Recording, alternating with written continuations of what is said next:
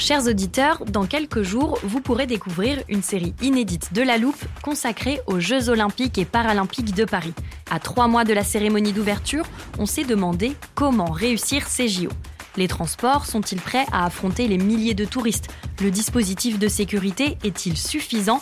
L'enthousiasme sera-t-il finalement au rendez-vous? Pour répondre, on plonge durant cinq épisodes dans les archives des éditions précédentes, accompagnés des journalistes de l'Express. C'est à retrouver à partir du 13 mai sur toutes les plateformes d'écoute.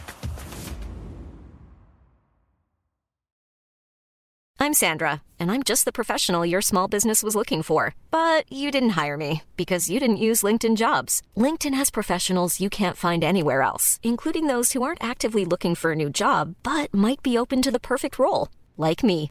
In a given month, over 70% of LinkedIn users don't visit other leading job sites. So if you're not looking on LinkedIn, you'll miss out on great candidates like Sandra. Start hiring professionals like a professional. Post your free job on linkedin.com/people today.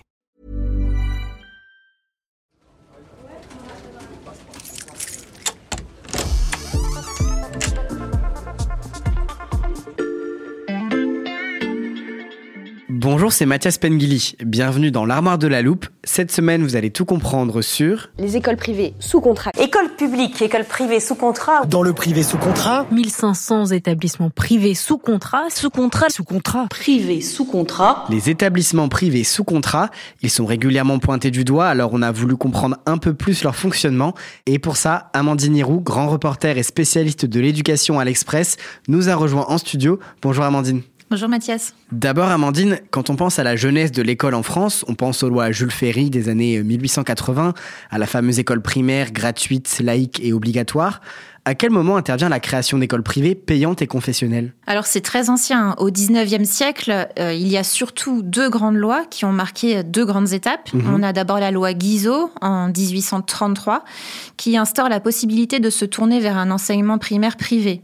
Et ensuite, on a la loi Fallou en 1850 qui vient renforcer euh, cette loi Guizot et qui autorise l'enseignement privé dans le secondaire. Alors à l'époque, euh, l'influence catholique est très présente partout, aussi bien dans le privé que dans le public, mais la conquête du pouvoir par les républicains dans le dernier tiers du 19e siècle va lutter contre l'influence politique de la religion et donc de l'Église catholique.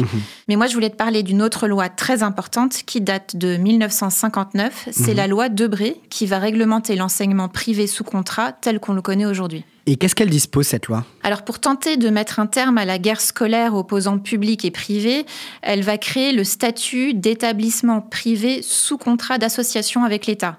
En clair, ça veut dire que ces établissements sont financés en partie par l'État français et en échange, ces derniers doivent respecter plusieurs critères. Et quels sont ces critères? D'abord, euh, ils doivent respecter les mêmes programmes que ceux dispensés dans le public.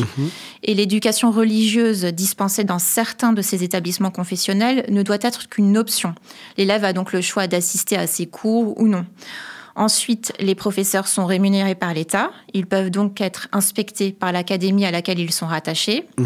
Et enfin, aucun élève ne peut être rejeté pour des motifs religieux. Amandine, est-ce qu'une école privée sous contrat, c'est forcément une école religieuse? Alors non, pas forcément. Euh, ça peut être aussi une école laïque. On cite souvent l'école alsacienne à Paris, qui est donc à la fois privée sous contrat et laïque. Mais cette école fait figure d'exception puisqu'aujourd'hui, 96% des établissements privés sous contrat relèvent de l'enseignement catholique. Combien d'élèves sont scolarisés dans ces établissements aujourd'hui? Environ 2 millions d'enfants à peu près, ce qui correspond à peu près à 17% de la totalité des élèves. Mais attention, en gros, au cours de leur scolarité, quasiment la moitié des élèves passeront à un moment ou un autre par le privé. Alors sinon, on compte environ 7500 établissements privés sous contrat. Et ces établissements emploient 142 000 enseignants, sachant qu'ils sont plus de 750 000 dans le public. D'ailleurs, en parlant d'enseignants, c'est sur le statut des professeurs qu'il y a des différences notables entre public et privé sous contrat, à commencer par la rémunération. Parce que les enseignants sont mieux rémunérés dans le privé? Alors non, au contraire. Tous les enseignants du public et du privé sous contrat sont rémunérés par l'État selon les mêmes grilles d'indices. La différence, c'est que les enseignants du public ont le statut de fonctionnaire, contrairement à ceux du privé. Et ces enseignants du privé ont des cotisations sociales plus élevées. Donc, en moyenne, les professeurs sont payés 7% de moins à peu près dans le privé. Amandine, une critique qui est souvent faite aux établissements privés sous contrat, notamment au lycée, c'est que ce sont des écoles réservées aux élites. Qu'en est-il réellement? Alors, ça dépend des établissements. Dans certains arrondissements de Paris, par exemple, euh, oui, ça peut être le cas. Mhm. Mais la réalité varie énormément selon les endroits. Il y a des régions comme la Bretagne, par exemple, où le privé est très implanté pour des raisons historiques. Et on constate que sur ce territoire euh, spécifique, le public accueilli est beaucoup plus divers socialement. Mais la question que tu me poses met le doigt sur un problème de fond en débat actuellement, mhm. celui du recul de la mixité dans le privé sous contrat. Tous les ans, la Cour des comptes alerte sur le sujet. En 2000, on sait que les élèves de milieux très favorisés et ceux de milieux défavorisés représentaient chacun 25% des élèves du privé sous contrat. Mhm. Alors qu'aujourd'hui, les élèves très favorisés représentent 42% environ des élèves, tandis que le taux d'élèves défavorisés est lui tombé à 16%. Et comment on explique cette évolution? Alors les établissements privés ont la liberté de sélectionner leurs élèves. Ils le font généralement sur la base des résultats scolaires, ce qui, dans les grandes villes comme Paris, par exemple, favorise les élèves issus de milieux socioculturels aisés. Amandine, l'existence même du privé sous contrat est souvent décriée. Est-ce qu'on peut imaginer qu'il soit un jour supprimé? C'est ce que demandent régulièrement certains de ses opposants, mais à ce stade, ça paraît très improbable. Et ce pour deux raisons. D'abord pour une raison politique. La dernière fois qu'on a essayé de s'y attaquer, c'était en 1984 avec la loi Savary. Ça a provoqué des manifestations monstres en faveur de la défense de l'école libre, à tel point que ça a fait tomber le gouvernement Mauroy.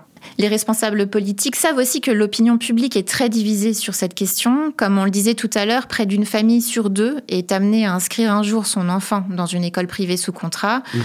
Alors beaucoup de parents, même ceux qui parfois défendent l'école publique, préfèrent garder cette porte ouverte au cas où ils souhaiteraient se tourner un jour vers le privé. Merci Amandine pour ces explications. Merci Mathias, à bientôt. Voilà, je peux refermer l'armoire. Maintenant, vous êtes capable d'expliquer ce qu'est un établissement privé sous contrat. Et si vous souhaitez en savoir plus, on vous a préparé une liste d'épisodes de La Loupe et d'articles de l'Express qui traitent du sujet. Les liens sont à retrouver dans la description de ce podcast. Bon week-end, profitez-en pour rattraper les épisodes que vous auriez manqués. Je vous dis à lundi pour passer un nouveau sujet à La Loupe.